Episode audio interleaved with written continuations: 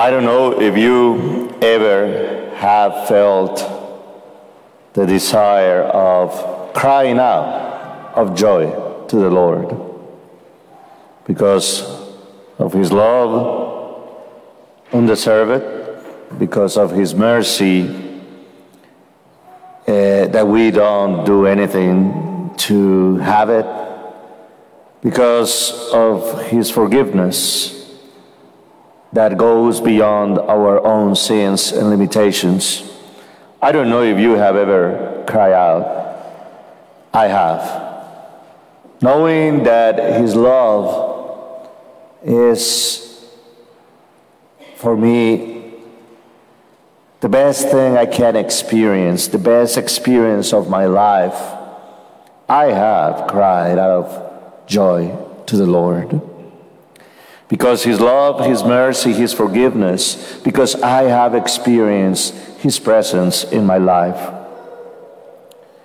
In my personal life, I was born in Medellin, Colombia, South America. I being called not only to be, as you, a Christian, part of the Catholic Church, but to follow His steps, His footsteps, to be called to be with Him for everyone, a witness of His love and mercy and forgiveness, and to be sent, like in the Gospel, to other places. I've been in many places. The first one, my first assignment in 2005, was to go to Cuba. I've been there since 2005 to 2008, and after that, in different missions in different parts of the world. I know for sure of His mercy and His love.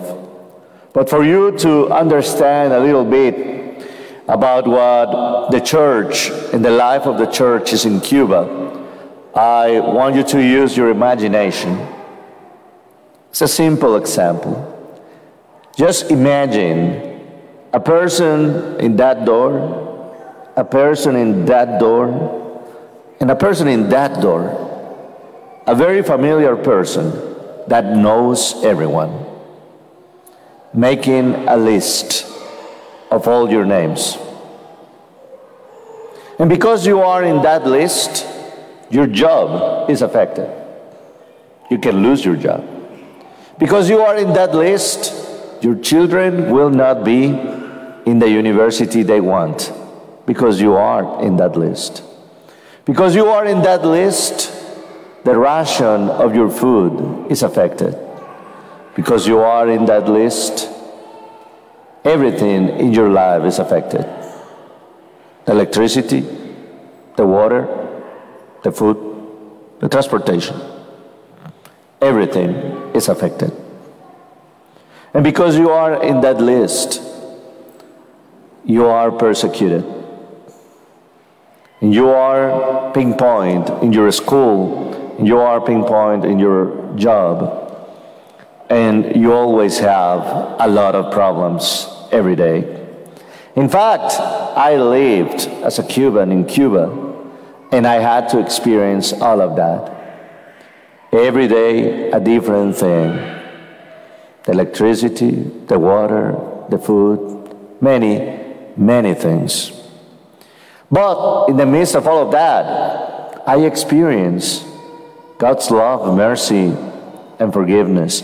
In the midst of all of that, I experience His presence and His love. And believe me, there were many moments of joy. Many moments we could, as the Psalms say today, cry out to God with joy. All of us are called today. Not only us, not only the priests and the deacons are called to go out to the world and announce the joy of that love and mercy that is for all of us always. It's all of us that are sent. It's all of us that are the ones who are the witnesses of Christ's love and mercy. It's all of us that are being sent. It's all of us that are in this gospel as sheep among wolves, in a world that rejects us, in a world that needs more today than ever the witness of that joy, the joy of being a witness of Christ. I want you to think where God is sending me to whom God is sending me to, what God wants me to do today, how I can be a witness of His love today, because we are all sent today to the world, to give to the world the good news of the salvation. Today, we are going to have a second collection. It's going to be for the missionaries in Cuba of my diocese, the Archdiocese of Medellin in Colombia. We have 4 missionaries in Cuba in this moment.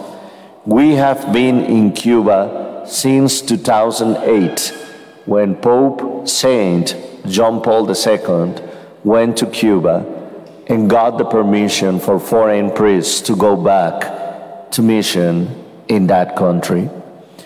Uninterrupted since that day, up to date, priests of Medellin and seminarians are there. That collection is going to help them with all the challenges of living in Cuba. But I want to ask something else from you, and it's your prayers. Your prayers for your priest, Father Ecker, that graciously has allowed me to speak today here to you, for the deacons, for all the priests, and especially the missionaries that are being persecuted, that are being every day looked upon, always, every day, having a lot of difficulties. Your money is going to help, but your prayers are the most precious thing we can have. And believe me, I have been in Cuba, and you understand and feel the value of the prayers of the people. I want you, please, to pray for all of us in Cuba. You have here in this country a lot of beautiful and good things. You have, as Catholics, a lot of very beautiful and good things. And this parish is wonderful, and I really think you have a beautiful parish. You have a lot of reasons to be happy and rejoice. And you have a lot of reasons to announce how good is God with each one of us. So I want you to think how you can make reality the gospel we have heard today. How can you announce that joy to everyone? How can you make reality what we have heard, what has been proclaimed to us today?